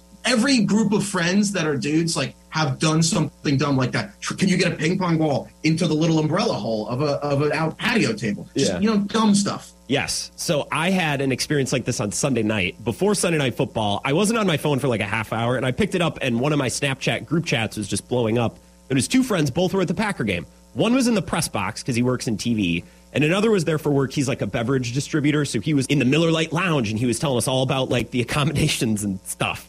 And the chat devolved into these two men signaling to each other across the bowl of Lambeau with flashlights on their phones, like they were vessels stranded at sea. And it was like five or six videos back and forth of like, hey, I found him. And I just see this light along the top of the bowl just blinking. And it was the funniest thing. And we were just smitten by this whole back and forth. And I'm like, okay, this is exactly the type of thing that Heifetz talks about on his pod. Guys are dumb. We're just we're just kind of weird, aren't we? We're very easily entertained. It's like give a guy a ball. Mm-hmm. It's like man, I get to. I can entertain myself for hours. Oh my God. oh my god. But yeah, from the press box to the he's in the press box. Danny, he's in the press box He was, flashing. literally- he was doing the, he was doing the flashlight thing in the press Yes. box. So I, I would get a video from the guy in the press way. box of across the bowl, and then the Oh other guy would send a video of the press box, and you can see the light shining Was through. this during the game? It was before the game. The press box looked relatively empty. Y- You know, well, I don't. I never go to games, but you know how the press box is very like old fashioned. There's unwritten rules of what you can and can't do. No Everything cheering. about old, yeah, old, old, old words. Mm-hmm. Yeah, they're all old. Yeah. And So then- from the Miller Lite Lounge to the press box, just like like ships stranded in the dark, they were just signaling back and oh forth. my God, I know. So I, I had to share that with you. that's how the Packers call their plays. One if by AJ Dillon, two if by Aaron Jones. Two if I yeah, light signals. Aaron Rodgers will audible out of it anyways. It doesn't even really matter how they call plays. Yeah. Danny Heifetz, I appreciate the time. Uh, I know you're busy as hell and you're creating a lot of content, but I love your stuff and thanks for contributing to my show. Thank you for having me, and man, I love coming on. I love your show, so appreciate it, Grant. This is the Wisco Sports Show with Grant Bills on the Wisconsin Sports Zone Radio Network.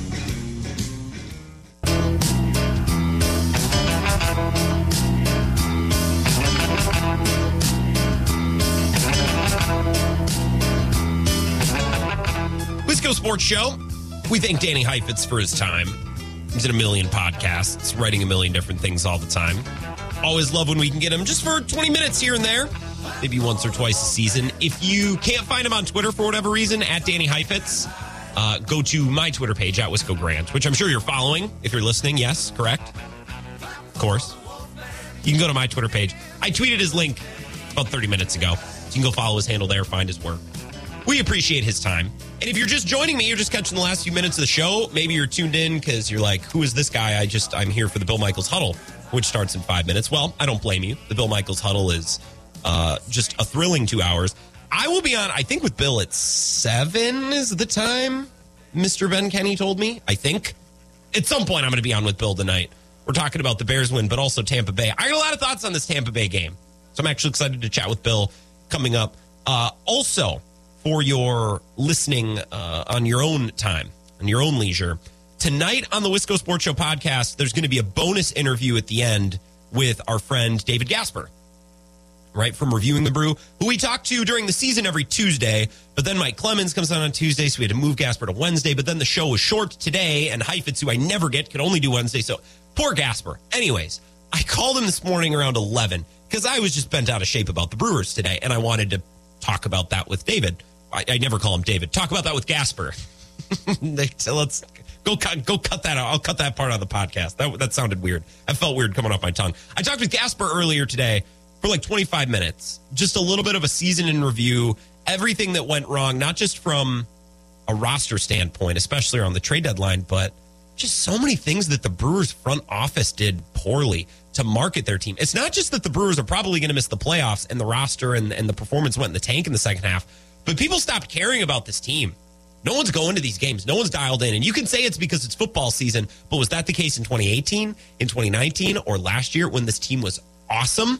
Now, this year's team isn't as good, but what have we been telling ourselves for years? Just get in, right? Well, this team could get in, and no one cares because the Brews front office, I think, turned us all off with their stupid $6 concession vouchers and their, their hyping up of the Aaron Judge home run chase this weekend. And thank God we got an X Golf simulator there now. I, I just think we're over it. So, David Gasper and I talked about the many missteps of the Brewers this year. And if you want to hear that, it'll be at the end of tonight's Wisco Sports Show podcast, which I will post in about two minutes when I walk to my other computer. Enjoy the Bill Michaels huddle. He's coming up next. I'll be back tomorrow. Talk to you at four.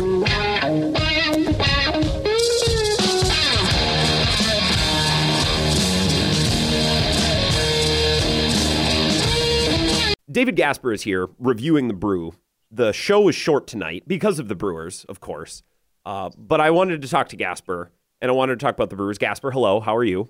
good, um, as good as can be, I guess. But we're we're hanging in there.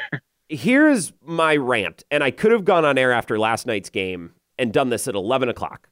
I, Taylor Rogers blew the game. I'm not. I'm not even mad about that game. Last night just made it very clear to me how badly this season was screwed up by everyone in the Brewers organization. It's not just not just players, not just not even David Stearns, Rick Schlesinger, who is in charge of the business and the marketing, Matt Arnold, David Stearns, every everything was so badly bungled this year. Like the way we came into this season, the circumstances around this team, you almost had to try to fuck it up. Like it was a foolproof year, and they managed to screw it up on every single level from top to bottom. And I just, I don't know why this is hitting me all at once, but I'm upset. I'm angry. Yeah, I mean, remember back in spring training when uh, Mark Attanasio is sitting there in front of reporters and he's like, "Yeah, David Stearns was telling me this is the probably the most talented roster he's ever had in his entire Brewers career." It's like this is your most talented roster that you've had more talented than 2018, 2019, more talented than any of those teams, and you miss the playoffs. Yes. I mean, it's not official yet, but I mean, uh, we're watching the team, and it's it's pretty much as as good as gone. Yes. You know, it's it's it's so bad they've collapsed down the stretch, and yeah, it, it's been horribly mismanaged, and especially you could tell everything changed at the trade deadline. I mean, they came out the second half and they were on fire. They were doing well. They were ready to go. And People it's like, forget. okay, this team is, has finally hit its stride. It's going to be a great final two months. And then Hader gets traded, and you bring in Taylor Rogers, you bring in Matt Bush, you, I guess, bring in Trevor Rosenthal. But wait, he hasn't thrown a damn pitch for you the entire time. He hasn't thrown a pitch in got, two years. Hasn't thrown a pitch in two years. You don't get any help for the offense because the prices were too high, but you're willing to pay a top 20 prospect for Trevor Rosenthal. And it's and then they're like, oh, we were trying to get a bat. We tried to get a bat. And then they didn't call up a bat for three weeks, mm-hmm. four weeks until they called up Garrett Mitchell. Why didn't you call up Esteury Ruiz then? Why didn't you call up Brice Turang then? Why didn't you call up somebody then? You know you wanted offense, you didn't, and you let your entire clubhouse just go to shit. Yes. I mean, you, you trade Hader, you get nothing of consequence back. You get nothing of consequence in a different trade, and your first place team that traded its closer. So your clubhouse is going to go to shit. They're like, what? What's happening here? Well, and who talked to McCalvy last week or the week before? Oh no, it was um, it Burnes. was Kurt. It was a Kurt bomb, which I love. I, I need more Kurt bombs in my life. Our friend Curt Hogg at the Journal Sentinel. I remember who it was. If it was, I think it was Williams who made a comment that I thought was brilliant because this is how I felt ever since the deadline. The roster is not incredible. It's not the Yankees, it's not the Dodgers. I don't think anyone's contending with that. But I thought, and I said for weeks leading up until the deadline, they can add anywhere. This is a great roster to build on. You could add a reliever, it'll help. You could add an infielder or an outfielder, it'll help. Great roster to add to, which I think it was Devin Williams who talked to Curt Hogg, or do I have the wrong player? That's basically what they said. They said, great roster to add to. Subtra- I don't know why we're subtracting from this roster. I, I, mm-hmm. I want to speak out because I know we're in group chats with friends and we talk about these teams, and I, I know how some of these group chats are going, and I'm in a couple where when I bring up the Brewers, oh, damn it, they lost again. You know, a couple of people are like, oh, you're still watching? That team sucks. It doesn't even matter. The hater trade, this team's bad. They were never going to make the playoffs. Uh, no, I, I think we're letting the Brewers off the hook by saying that. And this is this is my take. I boiled this down last night, and I, I have this take finally kind of finalized. I think if the Brewers at the deadline trade for Matt Bush or acquire a reliever, a high level reliever, and a bat, this team makes the playoffs. I'm not saying they're going to go on a run and make the World Series, but if you just add a reliever, bring him in, keep Hader, and you add a bat. Doesn't even have to be a good bat. Just Andrew Benintendi, just for shits and giggles, just to say, hey, we're trying. Just fake it a little bit better. Yeah, they make Brandon the playoffs. Drury. Brandon Drury. Just add somebody to show the players and everybody that we're trying. I think this roster is good. I think so many of these guys have drastically underperformed this year. And I think if they just would have mm-hmm. added a little help in the bullpen, a little help to the offense, I think the second half, a lot of these guys came around. I mean, look at what Adames is doing in September, and Wong looks better, and Rowdy Tellez. I know he's not as good as he was in April, but I think this team was just going to enjoy some positive regression. Guys who weren't having great seasons, no one is having a great season, as Counsell said.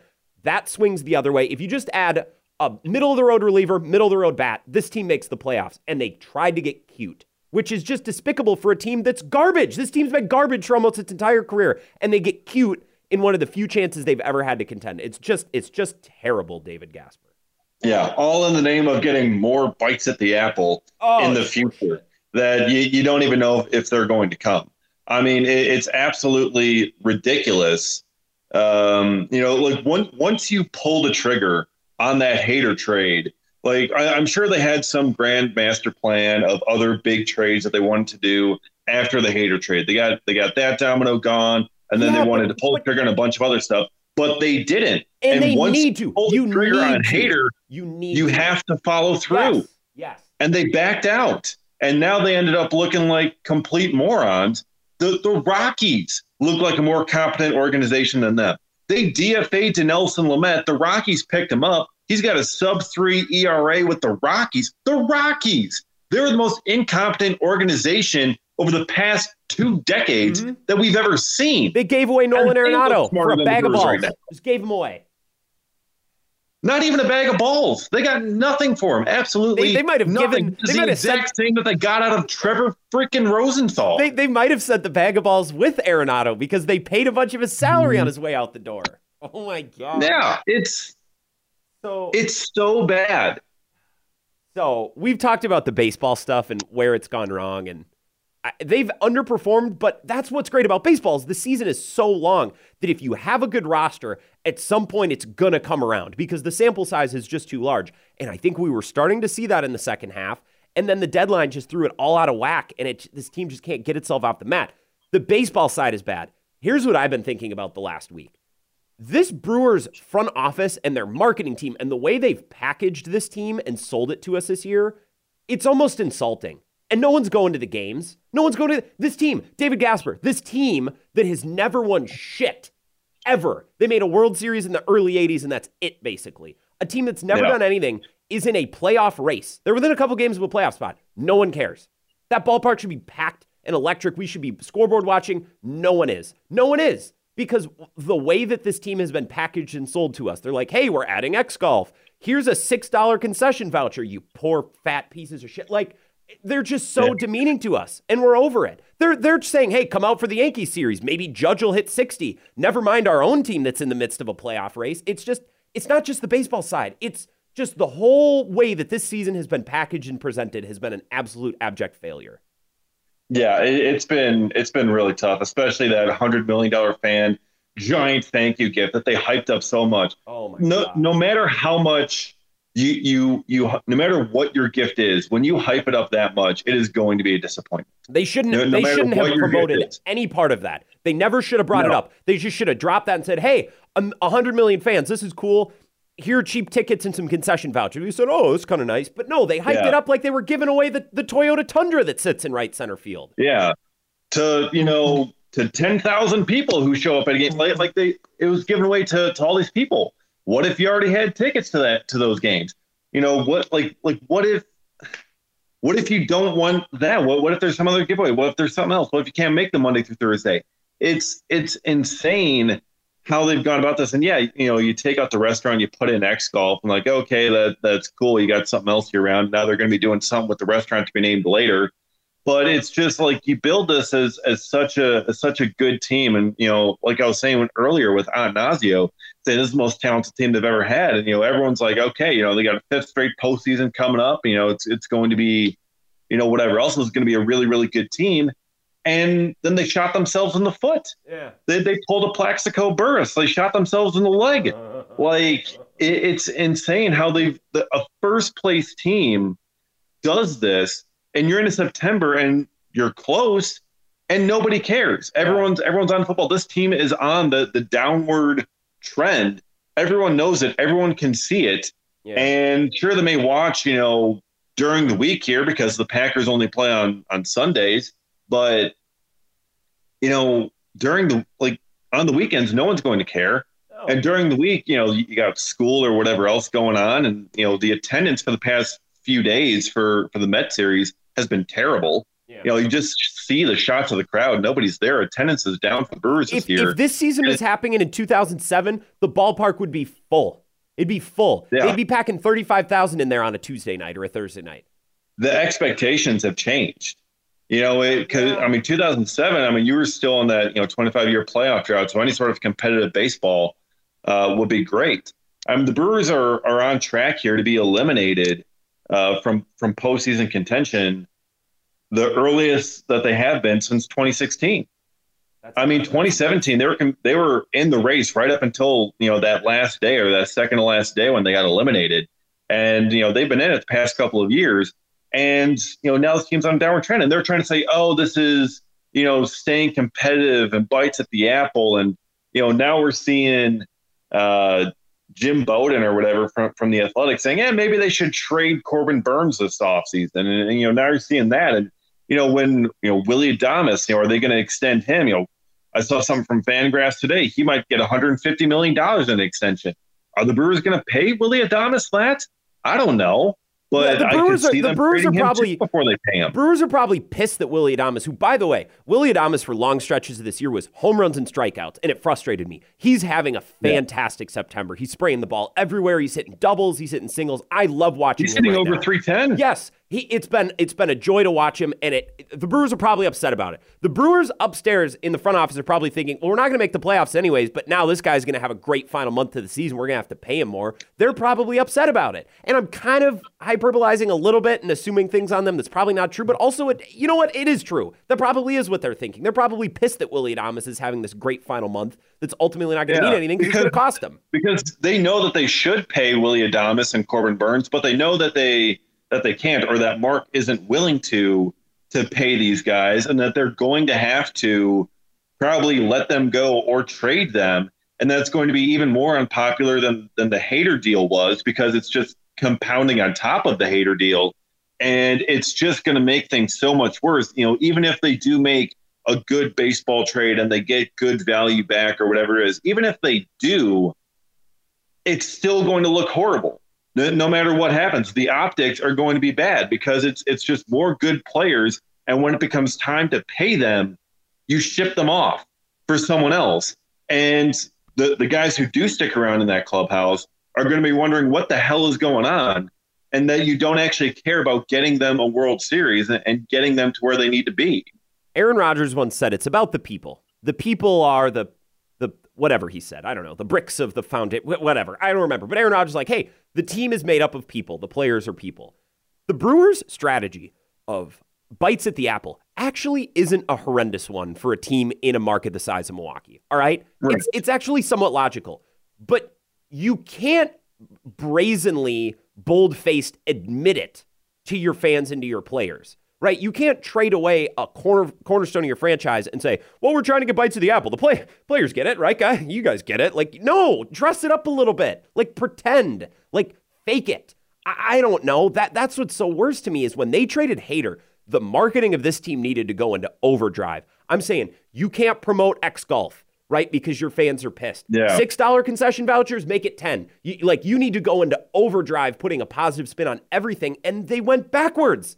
They're like, well, we traded Hader. This season's probably in the tank, guys. Uh, but look at all this other stuff that we can tweet about yeah, and but talk next about. year, you know, 2024, 2025, those years are going to be so much better. Like oh, that's that's a rebuild marketing thing. That that's a Pirates marketing thing.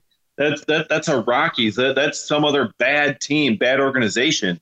You know, you have an ace in Corbin Burnes who should be thinking about an extension, mm-hmm. and he's not getting any calls from the Brewers about an extension and he's wondering if he's the next to be traded. Aces like Corbin Burnes, who just won a Cy Young, should not have to worry about being traded on a quote playoff contender. You know, he should be he should be thinking about an extension, sticking around for the long term, and he's worried about getting traded.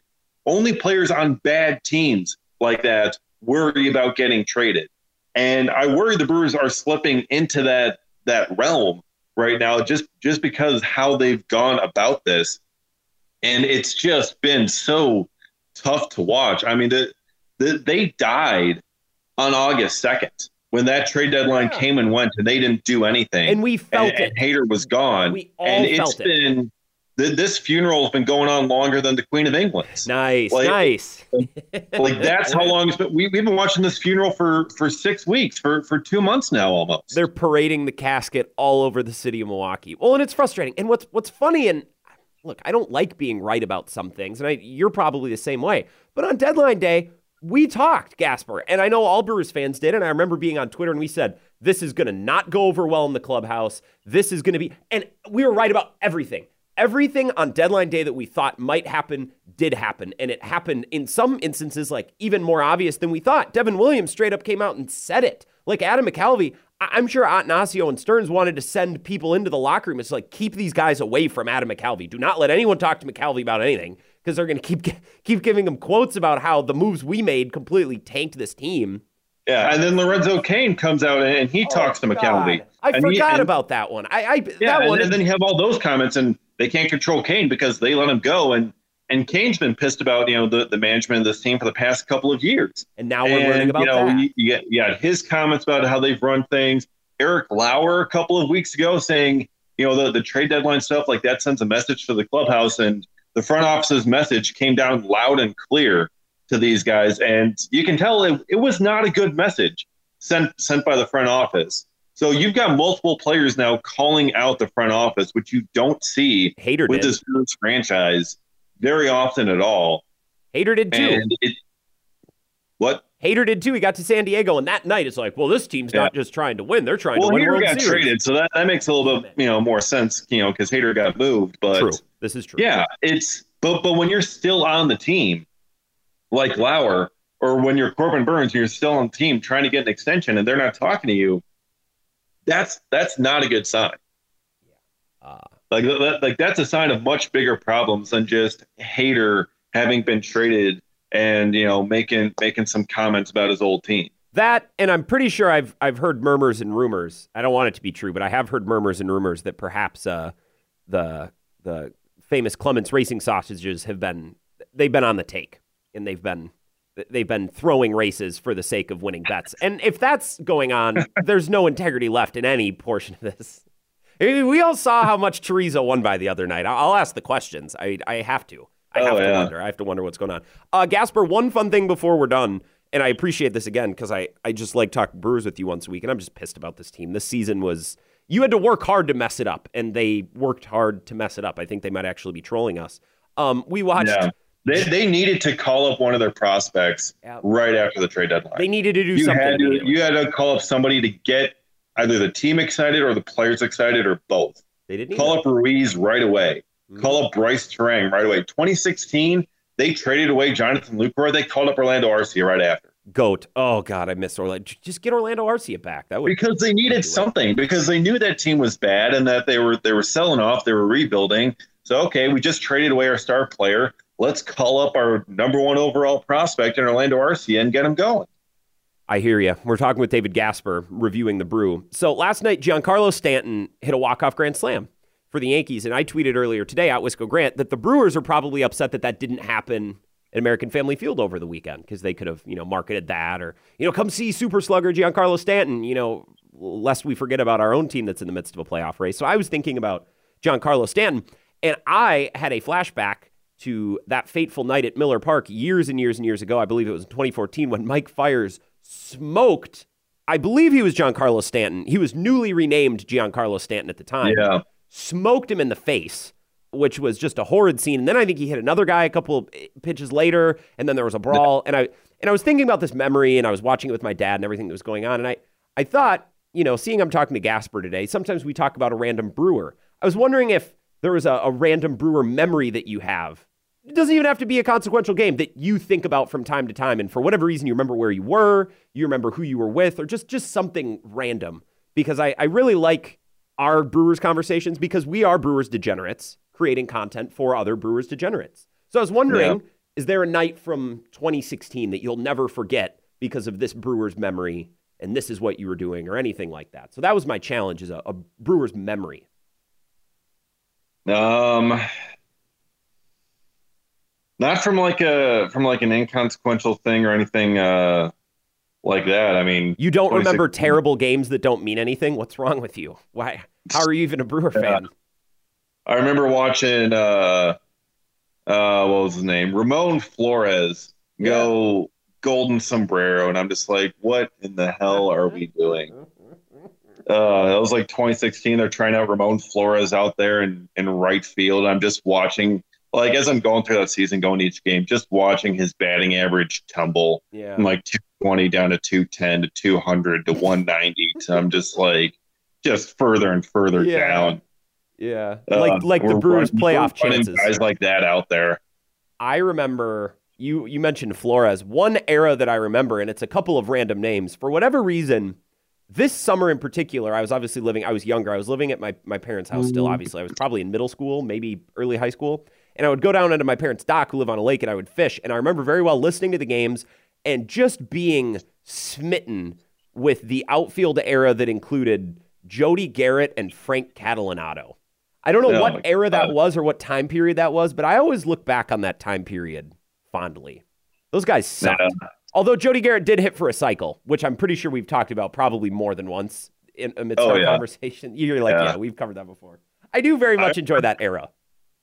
I remember way back when, when I was uh when I was a kid. This was probably like 2002, 2003, when they were like really bad.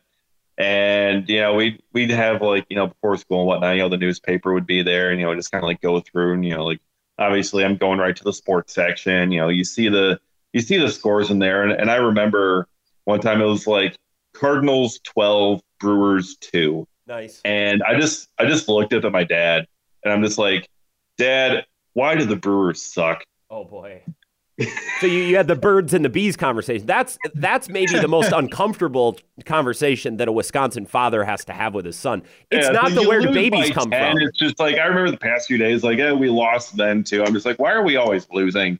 Why, why do we suck? I've never been a, a parent, uh, not yet, but I dread the day where my possible son asks me that. If he asks me where babies come from, that's fine. I'm, I'm ready. But having the Brewers conversation with him is going to be tough. That's going to be an uncomfortable yeah. one. What? Why do the Brewers suck, Dad? Why is why is Aaron Rodgers doing ayahuasca? What's ayahuasca? ayahuasca. Well, it's not a drug; it's a plant. It's all natural. People. Uh, yes. Oh my God. Well, Gasper, I needed this today. I appreciate you. Um, at some point, this Brewer season is essentially toast. But at some point, I hope there is some big Brewer story in the coming weeks or months, and will give us a reason to be excited and to chat Brewers again, for good or for bad. Like I was excited today. Hopefully, it's a Corbin Burnes extension, but you know, I'm not. I'm not holding my breath for that. I feel like just to just something to chew on until the next time we talk. I feel like they extend Woodruff and not Burnes. Yeah, Woodruff probably. seems just like a Brewers like. It seems like he would get a Ryan Braun, Christian Yelich type contract. He just he He'd seems be a cheaper contract than Burnes. Well, yeah. Burnes is probably yeah. Burnes is pushing minimum 35 billion a year, probably closer to 40. Woodruff probably not as much, yeah. which makes him more affordable. But also maybe that's how I'm justifying it in my mind. He seems like he's been on the Brewers literally my entire life and he you know, he's integral to that 2018 run, although Burnes was too in the playoffs. But yeah, we'll have to talk some extensions and what comes next. But I, I suppose we buried the Brewers two weeks ago, but now we're just digging up the body just to kick it around because I'm pissed off. And I'm glad we got to do that today. Down. Yeah, thank yeah. you for the time, David Gasper. I appreciate you. Thanks a lot, man. Take care.